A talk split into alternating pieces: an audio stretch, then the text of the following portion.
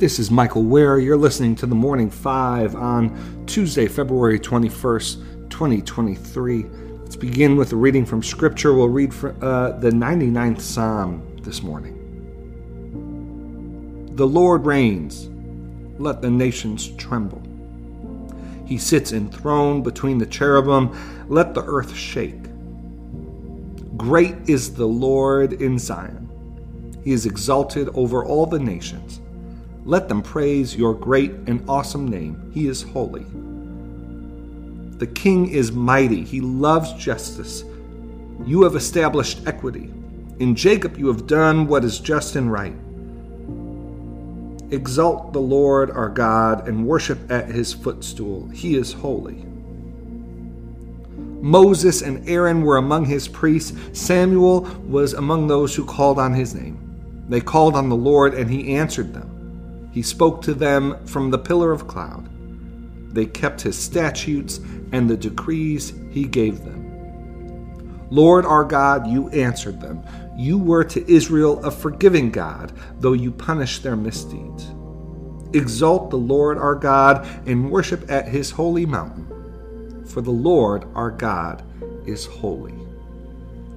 May God bless the reading of his word. Well, hope you had a great President's Day in uh, Baltimore. It was just beautiful, beautiful day out. Hope you had good weather where you are um, as well. Let's uh, let's let's get to the morning five. Let's get to the news first.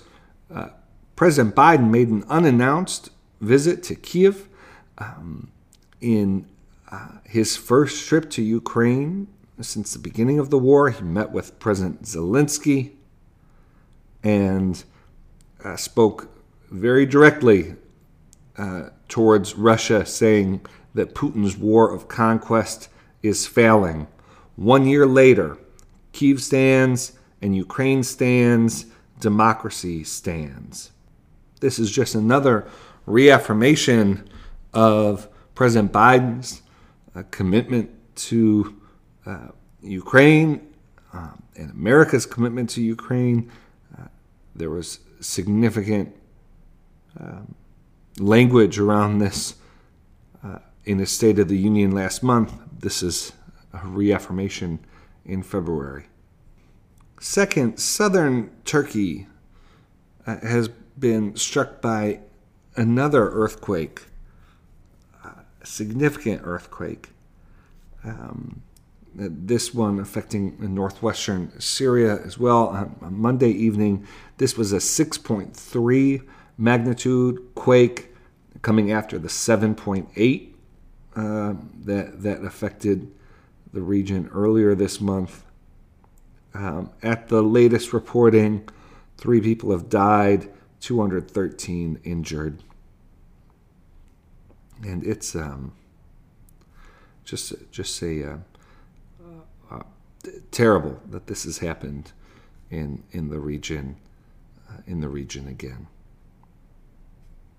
Finally, uh, some news in Ohio. Secretary Buttigieg has sent a three page letter to the CEO of Norfolk Southern Railway um, and uh, said that the future must not resemble the past when it comes to your companies and your industries follow through on support for stringent safety policies Major derailments in the past have been followed by calls for reform and by vigorous resistance uh, by your industry to increase safety measures. This must change. Um, this, of course, follows the, the train derailment uh, on uh, earlier this month, now two weeks ago. Um, there are significant concerns about the health consequences, fallout, environmental consequences. Uh, a medical clinic will open today in East Palestine, uh, East Palestine, Ohio. Um, that will be held at First of Christ Church in East Palestine, uh, run with the support of the Ohio Department of Health uh, and the County Health Department. uh, as well as by the U.S. Department of Health and Human Services. All right, that's your news for today. Let's close with Dallas Willard's rendition of the Lord's Prayer. Dear Father, always near us, may your name be treasured and loved. May your rule be completed in us. May your will be done here on earth in just the way it is done in heaven. Give us today the things we need today, and forgive us our sins and impositions on you as we are forgiving all who in any way offend us. Please don't put us through trials, but deliver us from everything bad, because you are the one in charge, and you have all the power, and the glory too is all yours forever, which is just the way we want it. Okay, friends, have a great day. Talk to you tomorrow.